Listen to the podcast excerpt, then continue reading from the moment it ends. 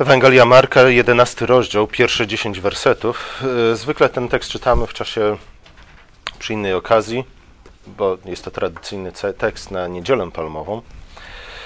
E, ale, ale mam nadzieję, że do końca kazania zrozumiecie, dlaczego akurat w tę niedzielę, w pierwszą niedzielę Adwentu, także czytamy często ten właśnie tekst, któremu się najpierw przyjrzymy. Słyszeliście go wielokrotnie.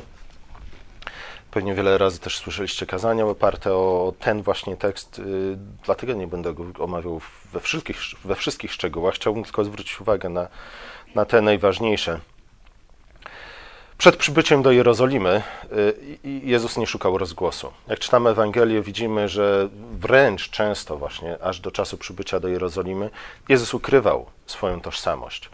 Jezus y, tym, których uzdrawiał, tych, których karmił, często przekazywał: Nie opowiadajcie nikomu o tym, co, co czynią. Co prawda, posłał któregoś razu swoich uczniów, aby szli do miast y, izraelskich i głosili tam Ewangelię. Niemniej jednak nie, nie posłał ich do, do Jerozolimy. Przybycie do Jerozolimy zmienia tę sytuację. Przy, przybycie do Jerozolimy jest wyraźną prowokacją Jezusa Chrystusa. Od tej pory Chrystus działa otwarcie, od tej pory Chrystus nie ukrywa swojej tożsamości. Okoliczności, w jakich przybywa do, przybywa do Jerozolimy, są okolicznościami, które dla każdego, kto choć raz czytał Stary Testament, są jednoznaczne i, i proste do odczytania i zinterpretowania. Chrystus przybywa do Jerozolimy jako jej król, jej prawowity król. Co więcej, Chrystus przybywa do Jerozolimy jako obiecany potomek Dawida. Więcej, jako obiecany potomek, obiecany potomek kobiety. Chrystus jest Mesjaszem, który przychodzi do świętego miasta, aby uwolnić je od jego wrogów. E, Chrystus jest królem, który przynosi temu miastu pokój i sprawiedliwość. Skąd to wiemy?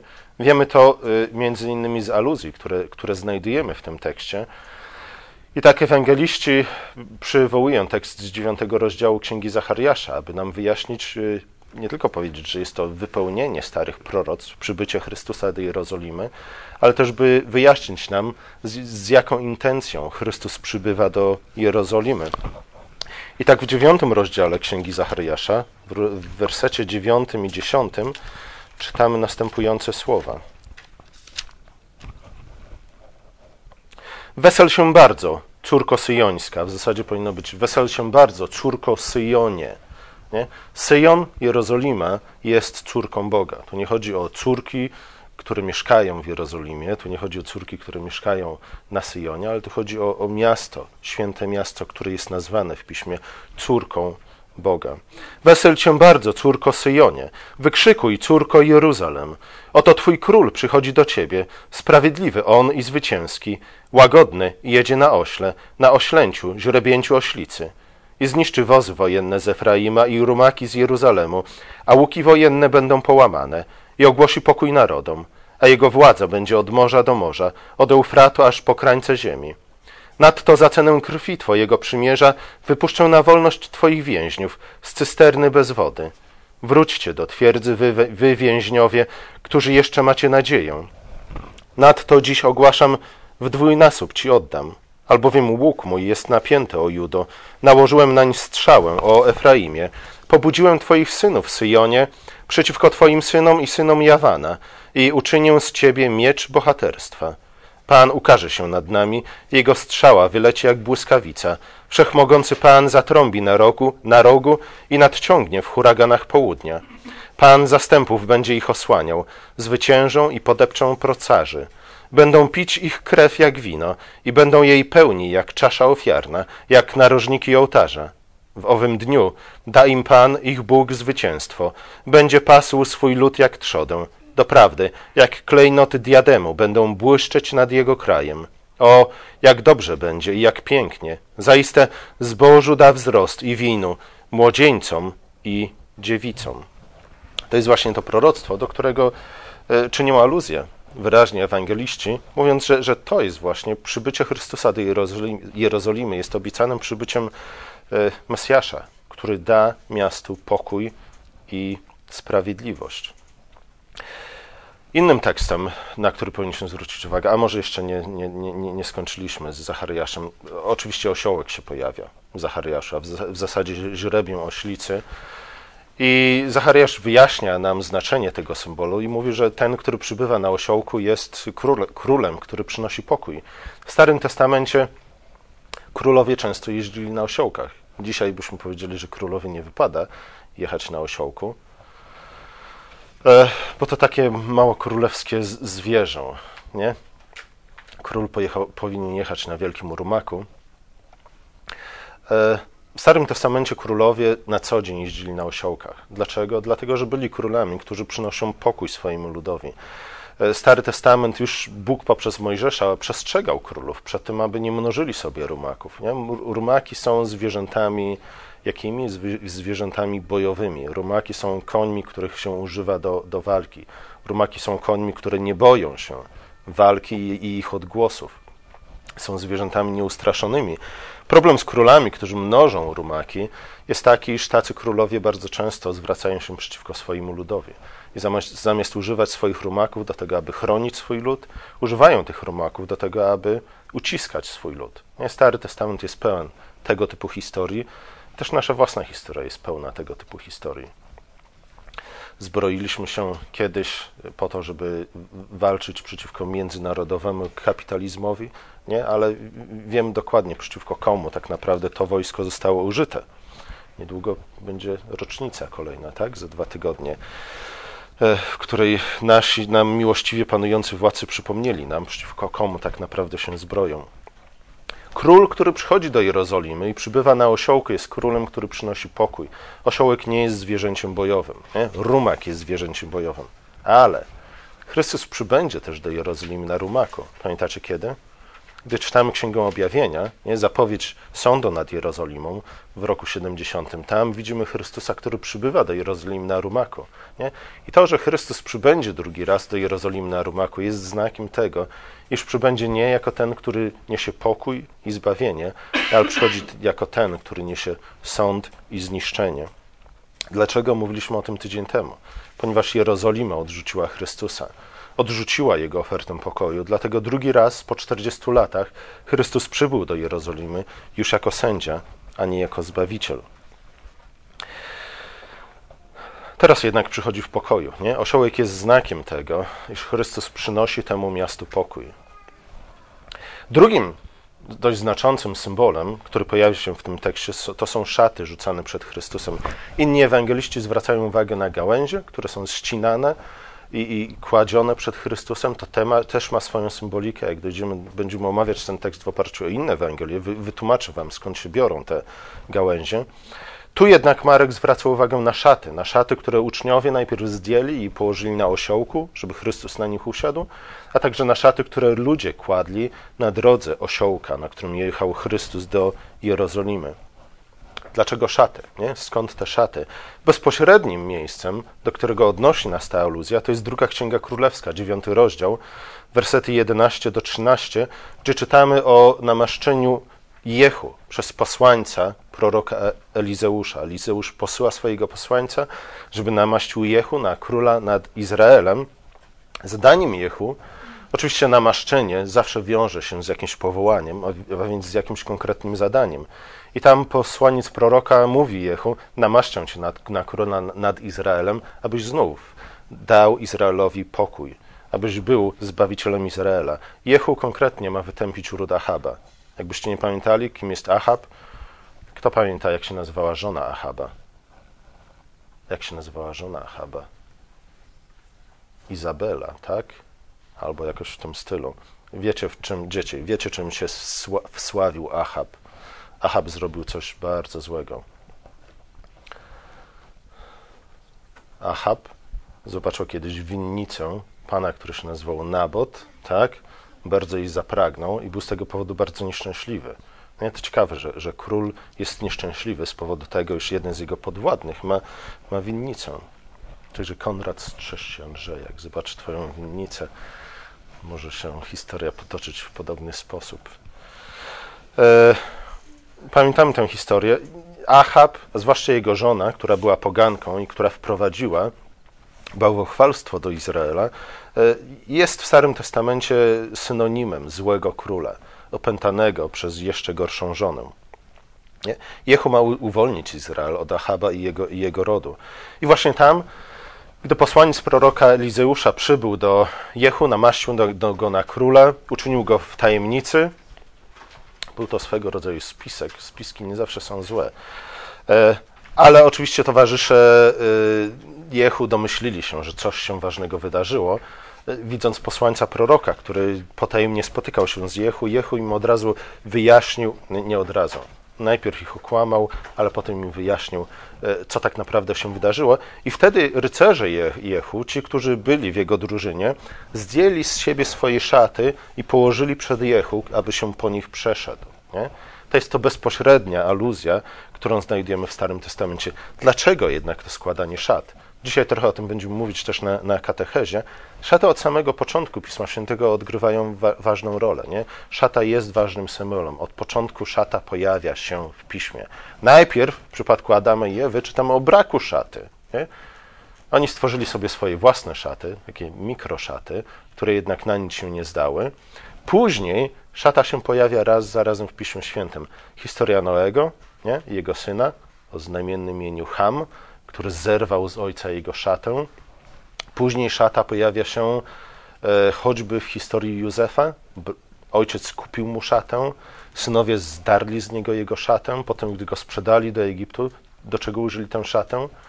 Do tego, żeby sfabrykować, sfingować śmierć Józefa. Później Historia Józefa jest pełna szat. Nie? To jest historia dla kobiet, które lubią robić zakupy. Nie? Tam szata za szatą. Ciągle Józef dostaje nowe ciuchy. E, później żona Potyfara. Co robi z szatą Józefa? Zdziera z niego jego szatę, nie? Gdy, gdy próbuje go uwieść. Później, gdy Józef wychodzi z więzienia, co faraon robi? Co daje Józefowi? Daje pierścień na, na palec, ale też przydziewa go w szatę.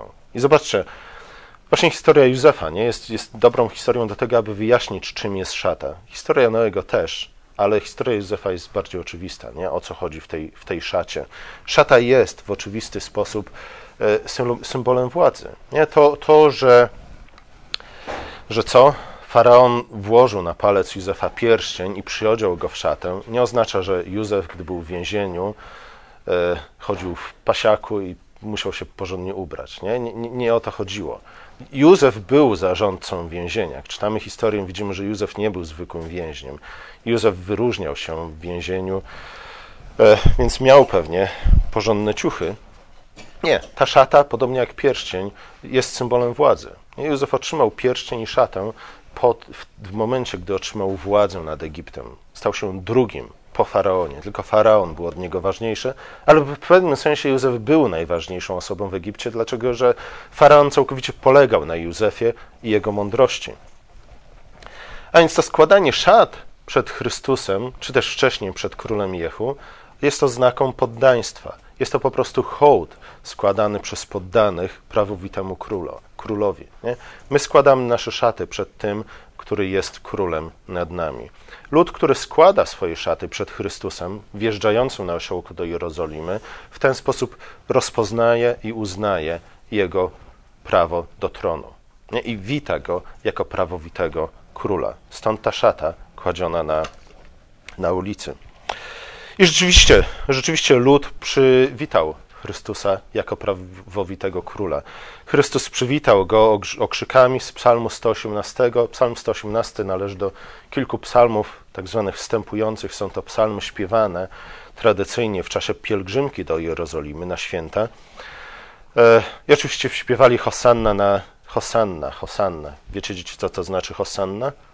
Kto wie, co to znaczy Hosanna? Przed chwilą śpiewaliśmy Hosanna. Jak możecie śpiewać rzeczy, których nie rozumiecie? Może to jest jakieś brzydkie słowo, co? A wy je tutaj tak publicznie wykrzykujecie pełnym gardłem.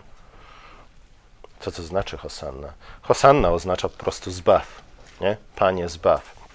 Jest to prośba do tego, aby Bóg ratował nas z naszej niedoli, z naszych starapatów, w których się znaleźliśmy ze względu na grzech. W pewnym sensie jednak Hosanna zaczęła funkcjonować podobnie jak słowo Aleluja. Dzieci, wiecie, co to znaczy Aleluja?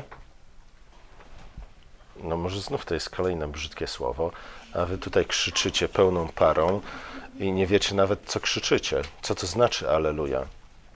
Aleluja oznacza po prostu chwalcie Pana albo chwała Panu, nie? Po hebrajsku. Hosanna też jest hebrajskim słowem. E, więc jest to okrzyk, okrzyk radości, nie? Jest to okrzyk y, radości z powodu tego, co Bóg czyni, czy też co Bóg ma zamiar uczynić w naszym życiu. Błogosławiony, który przychodzi w imię Pana, my, my też śpiewamy tę pieśń. Dobrze, że, że tak złożyło, że akurat dzisiaj Sanctus, czyli święty, święty, święty, zawierał te, te słowa, nie? Bo, bo w pewnym sensie y, każda niedziela jest takim przyjściem Chrystusa. Nie?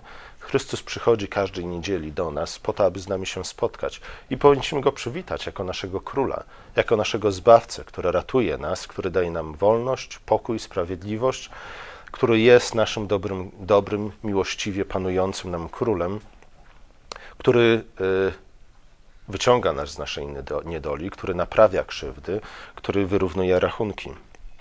Niestety, nie wszyscy w Jerozolimie witali Chrystusa w ten sposób. Było, znalazło się w Jerozolimie wiele osób, które było bardzo niezadowolonych z przybycia do Chrystusa do, do miasta. I to z przybycia w taki sposób.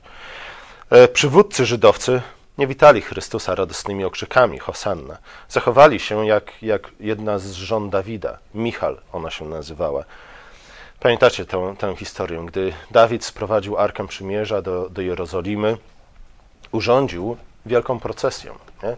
Pośród pieśni, pląsów, śpiewów Dawid sprowadził arkę do, do Jerozolimy. Jego żona Michal była. Michal była żoną czy córką Dawida? Żoną Dawida. Dobrze. Córką Saula, właśnie. Była zniesmaczona, strasznie zniesmaczona tym widokiem. Patrzyła na to ze wstrętem. Później stwierdziła, król Dawid zachował się jak dziecko. Nie? Cieszył się jak dziecko, skakał jak dziecko. To starym nie przystoi. Ale zobaczcie, tak jak wielkim afrontem dla Dawida, a także dla tego, kogo reprezentowała Arka, Arka, jak pamiętamy, była podnóżkiem tronu Boga na ziemi, e, tak samo wyraźnym afrontem i, i aktem buntu przeciwko Chrystusowi, e, który przybył do Jerozolimy jako Mesjasz, król z dynastii Dawida, który zatriumfował nad szatanem, grzechem i śmiercią, była reakcja przywódców Jerozolimy którzy nie tylko nie wyszli na powitanie Chrystusowi, ale też kilka dni później podburzyli ten sam lud do tego, aby y, zgodnie chórem krzyczał przed Piłatem: Ukrzyżuj go, ukrzyżuj go. Co więcej, stwierdzili, że nie Chrystus, którego kilka dni temu witaliśmy jako naszego króla, jest naszym królem, dlatego że oprócz cesarza nie mamy króla. To, to, ta historia trochę przypomina historię czego historię opisaną w drugiej części jakiej książki? Kto mi powie? Drugiej, książki, w drugiej części jakiej książki znajduje się podobna historia? Historia, która bardzo przypomina przybycie Chrystusa do Jerozolimy. No oczywiście, powrót króla, nie? Czyli druga część yy, czego? Trzecia część? Dwie wieże, w której części Aragorn przybywa do Minas Tirith w trzeciej. Widzicie, też przynajmniej uważa. Specjalnie złą część wam podałem, żeby sprawdzić, czy uważacie. Ale nie wiem, czy pamiętacie, jak się nazywała stolica Gondoru. Przed chwilą powiedziałem. Minas Tirith. A pamiętacie, jak y, kto rządził Gondorem w tym czasie, przed przybyciem Aragorna? Musicie jeszcze raz obejrzeć film albo książkę przeczytać. Nazywał się Denethor. Nie? Jego synem był Boromir i Faramir. E, oczywiście Tolkien był chrześcijaninem, czytał wielokrotnie Biblię nie? I, i opisując powrót króla do Minas Tirith, oczywiście Aragorn jest tym prawowitym dziedzicem tronu. Przez wiele pokoleń namiestnikami Gondoru byli... Y, był właśnie ludzie z rodu Denetora. Denetor był chyba ten, o którym czytamy w książce. Jest, jest Denetorem trzecim albo czwartym. Przez wiele pokoleń e, właśnie ludzie z rodu Denetora rządzili Gondorem. E, nie byli jednak prawowitymi królami. Nie? Podobnie jak Herat nie był, Herod nie był prawowitym królem. Był w pewnym sensie zarządcą y, Ziemi Świętej, jak to się dzisiaj mówi, podobnie jak Piłat, oni jednak nie byli prawowitymi królami. To Chrystus jest prawowitym królem, który przychodzi po to, żeby przejąć władzę i przynieść miastu pokój i sprawiedliwość. Podobnie jak Aragorn, który po latach przybywa do Minas Tirith, by objąć władzę. A zobaczcie, tam także Denethor nie jest zachwycony nie? przybyciem Aragorna. Co więcej, przybycie Aragorna nosi wiele podobieństw do przybycia Chrystusa do Jerozolimy. Co jest pierwszą rzeczą, jaką Chrystus czyni po przybyciu do Jerozolimy? Udaje się dokąd? Udaje się do świątyni. I co czyni w świątyni? Oczywiście wyrzuca przekupnię ze świątyni, ale po to, żeby zrobić miejsce do czego? Jaką służbę ustanawia w świątyni? Oczywiście służbę uzdrawiania. Świątynię zamienia w szpital, miejsce, gdzie leczy ludzi. Pamiętacie, jakie jest pierwsze miejsce, do którego udał się Aragorn po przybyciu do Minas Tirith?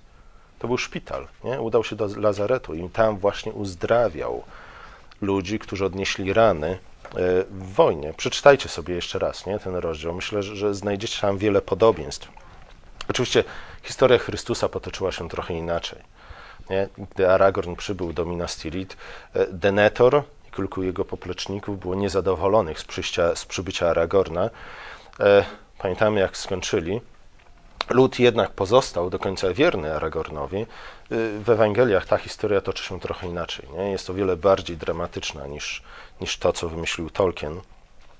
Tolkien trochę to uprościł i skrócił. Lud, który witał Chrystusa, kilka, kilka dni później dał się podburzyć swoim denetorom przeciwko Chrystusowi. Dali się przekonać, że jednak Chrystus jest dla nich za, zagrożeniem. I dlatego, dlatego nie bali się krzyczeć przed pałacem Piłata słów krew Jego na nas i na nasze dzieci. Nie? Między innymi ze względu na te słowa, między innymi ze względu na to, że przez kolejne 40 lat, gdy Bóg cierpliwie czekał na nawrócenie Jerozolimy, Jerozolima nie chciała się nawrócić, dlatego 40 lat później Chrystus przybył do Jerozolimy po raz kolejny. Tym razem nie na osiołku, ale na romaku, aby nieść sąd i zniszczenie.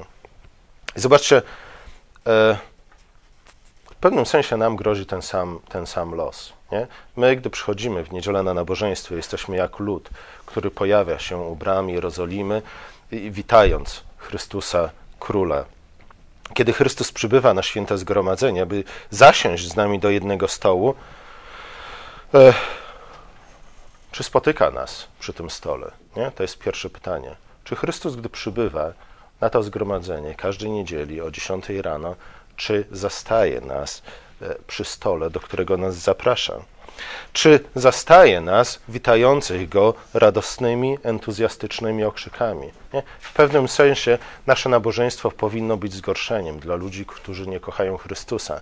Tak jak y, procesja, y, której wprowadził Dawid arkę do Jerozolimy, była zgorszeniem dla Michal, tak jak te okrzyki dzieci w świątyni na chwałę Chrystusa były zgorszeniem dla faryzeuszów, tak nasze, nasze nabożeństwo, między innymi ze względu na jego entuzjazm, powinno być zgorszeniem dla tych, którzy nie kochają Chrystusa. Nie? Dlatego, że nasza radość ze, ze spotkania z Chrystusem powinna być zgorszeniem dla tych, którzy nie kochają Chrystusa. Nie? Nasze, nasze uwielbienie, nasza radość, nasz entuzjazm powinien być tego rodzaju. Może jednak jesteśmy zbyt zajęci naszymi codziennymi sprawami, że nie chce nam się przyjść na spotkanie, przyjść na spotkanie z Chrystusem. Może jesteśmy tak zajęci naszymi codziennymi zajęciami, że gdy Chrystus przybywa do bramy Jerozolimy, nas brakuje w tym tłumie. Nie? Jesteśmy gdzieś indziej, jesteśmy w innym miejscu, mamy inne ważniejsze rzeczy do roboty. Ech. Dlatego wspomniałem o, o psalmie 118, nie? którego fragment y, śpiewaliśmy dzisiaj na nabożeństwie i bardzo często, często śpiewamy ze względu na to, że jest to tradycyjna część pieśni Święty, Święty, Święty. Hosanna na wysokości, błogosławiony, który przychodzi w imieniu Pańskim. Każdej niedzieli Chrystus przybywa do nas. Nie? Każda niedziela jest dniem Pańskim, w którym Chrystus przychodzi, aby spotkać się z nami. Każdej niedzieli powinniśmy być gotowi, nie, oczywiście są uzasadnione sytuacje, gdy, gdy nas nie ma na nabożeństwie. Nie? Nie, nie jesteśmy faryzeuszami, nie jesteśmy tyranami, którzy nie widzą wyjątków. Niemniej jednak każda niedziela zwyczajowo powinna być tym momentem, gdzie, gdzie wychodzimy do bram Jerozolimy, gdzie spotykamy wychodzimy na miejsce, do którego przybywa Chrystus, po to, by witać Go radosnymi, entuzjastycznymi okrzykami Hosanna na wysokości, błogosławiony, który przychodzi w imię Pana. Ze względu na to, że Chrystus, nie? Chrystus zaprasza nas na, na, na, na ucztę, Chrystus zaprasza nas do swojego stołu, chce udzielić nam swoich darów, przede wszystkim daru życia, mądrości, chwały. Nie? To są te trzy dary, które odpowiadają trzem głównym częściom naszego nabożeństwa. Przychodzi, a tu nic. Nie? To tak jak my byśmy urządzili przyjęcie weselne, zaprosili wszystkich kolegów z klasy, a później dostali tylko SMS-y. Sorry, nie? ale coś mi wypadło, nie przyjdę. Stół pański nazywa się w ten, a nie inny sposób, bo jest stołem, do którego zaprasza nas sam Chrystus. Nie? To nie ja, to nie Andrzej, zapraszamy was do tego stołu. Jeśli to czynimy, czynimy to w imieniu Chrystusa. Ten stół stoi w Jego domu. To jest Jego dom. Nasze nabożeństwo wygląda w ten, a nie, a nie inny sposób, aby przypomnieć nam to, że gdy w niedzielę gromadzimy się, gdy w Dniu Pański gromadzimy się na nabożeństwie, jesteśmy porwani wszyscy razem do nieba. Nie? Dlatego śpiewamy po absolucji, po zapewnieniu o przebaczeniu grzechów, śpiewamy, e, wypowiadamy słowa, które tradycyjnie się nazywają sursum corda, nie? czyli w górę serca. Potem śpiewamy sanctus, potem śpiewamy glorię, czyli pieśń chwały. To wszystko są rzeczy, które, e, o których czytamy w Księdze Objawienia. Nie? Tam, gdy w Dniu Pańskim Jan został pochwycony do nieba, właśnie to były pierwsze rzeczy, które usłyszał w niebie i w który, które mógł śpiewać razem z aniołami. Najpierw święty, święty, święty, a potem chwała i tak dalej. Jesteśmy pochwyceni do nieba. Nie? Teoretycznie nasze ciała są wciąż tu na ziemi. Nie wiem, czy oglądaliście kiedyś taki film Doktor Who. Oglądaliście? Doktora Who? Było kilka takich, takich filmów. Jeden z filmów science fiction, już nie pamiętam. Może to był Doktor Who. Gdzie się wchodziło do budki telefonicznej, tak? To był Doktor Who. No właśnie. To jest taka budka telefoniczna dla nas, nie? Patrzycie przez okno, wydaje wam się, że wciąż jesteście w Poznaniu, na terenie tak zwanego zamku, choć prawdziwy zamek jest tak naprawdę gdzie indziej, nie?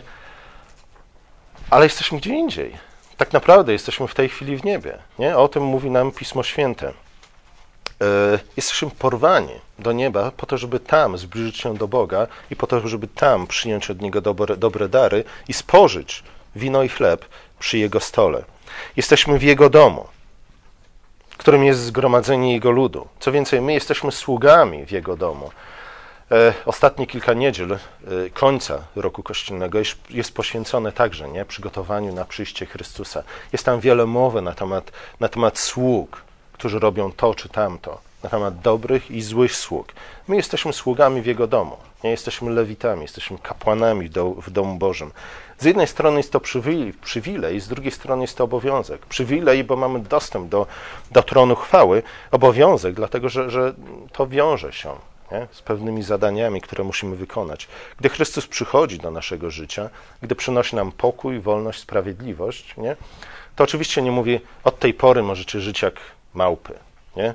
I nie przejmować się niczym. Od tej pory możecie żyć jak prosiaki, robić co wam się e, zechce. Nie? Chrystus przychodzi do naszego życia, aby udzielić nam swojej mądrości, abyśmy mogli żyć jak prawdziwi ludzie, a nie jak zwierzęta. Abyśmy stali się prawdziwie kulturalnymi ludźmi, a nie jakimiś barbarzyńcami. Dlatego Chrystus przychodzi do naszego życia i wprowadza do niego pewien porządek. Nie? Tak jak gdy stworzył świat, Najpierw świat był nieładem, był pustkowiem, był pogrążony w ciemności. To, co Bóg robi od samego początku, to wprowadza porządek do stworzenia i później wprowadza w podobny sposób też porządek do naszego życia.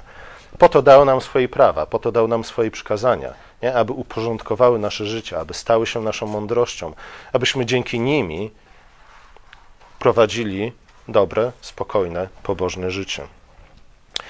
I znów, gdy Chrystus przybywa do swojego domu, którym jest zgromadzenie Jego ludu, lepiej jest dla Jego sług, czyli dla nas wszystkich, jeśli znajdzie nas zajętych swoimi obowiązkami, nie? obowiązkami, jakie otrzymaliśmy jako słudzy w Jego domu. Słuchajcie, dlatego właśnie y, we wszystkie cztery niedziele Adwentu y, będziemy mówić o, o przyjściu Chrystusa. Nie? nie po to, żebyśmy skupili się na, na drugim przyjściu Chrystusa, czy powtórnym przyjściu Chrystusa, nie po to, żebyśmy się skupili na czasach ostatecznych, ale po to raczej, abyśmy się skupili na, na naszym życiu, tu i teraz, z Bogiem. Nie? Adwent jest czasem oczekiwania na przyjście Chrystusa, na konkretne, na jedno z wielu przyjść Chrystusa, nie? na Jego przyjście w ciele na ziemię. Nie? I mam nadzieję, że później, w czasie, w czasie już świątecznym, powiemy więcej na temat tego, jakie jest znaczenie samego wcielenia. Dlaczego Chrystus musiał stać się ciałem, dlaczego Bóg musiał stać się ciałem dla naszego zbawienia. Jednak przez te cztery niedziele, które poprzedzają święta Bożego Narodzenia, będziemy mówić o tym, w jaki sposób my mamy przygotować się na to przyjście. Co przyjście Chrystusa oznacza dla nas, z czym się wiąże, jakie błogosławieństwo może przynieść nam, wnieść w nasze życie, ale też jakim potencjalnie zagrożeniem może być dla nas, w zależności od tego, czy dołączymy do tłumów, które wyszły do bramy Jerozolimy, aby radośnie, entuzjastycznie spotkać i przywitać króla, który przynosi nam pokój, czy też raczej staniemy po stronie faryzeuszów i innych przywódców Jerozolimy, którzy nie tylko nie mieli czasu na to, żeby wyjść do bramy Jerozolimy i spotkać się z, z Mesjaszem, ale też byli strasznie oburzeni i zniesmaczeni jego przybyciem, dlatego że jej przybycie Chrystusa do Jerozolimy całkowicie zburzyło ich porządek życia. Pomódlmy się. Nasz drogi łaskawy Ojcze, dziękujemy Ci za to, że każdej niedzieli gromadzisz nas na, na tym miejscu, które na te y, parę godzin staje się miejscem świętym, w którym możemy spotkać się z Tobą, w którym możemy otrzymać Twoje dobre dary, życie, mądrość i chwałę. Dziękujemy Ci za to, że, że Ty y, spotykasz się z nami w Twoim słowie. Dziękujemy Ci za to, że Ty spotykasz się z nami w chlebie i winie. Prosimy Cię, Ojcze, o to, abyś y, Ty pozwala nam coraz lepiej to sobie uświadamiać, jak wielkim przywilejem jest, jest uczestnictwo w tym spotkaniu. A jednocześnie e, jeszcze raz dziękujemy Ci, Ojcze, za to, że Ty wyposażasz nas do, do życia w świecie. Dziękujemy Ci za to, że tu właśnie w niedzielę udzielasz nam wszelkich darów, które potrzebne są nam do e, spełnienia zadania, z którym, do którego powołałeś nas w tym świecie. W imieniu Jezusa. Amen.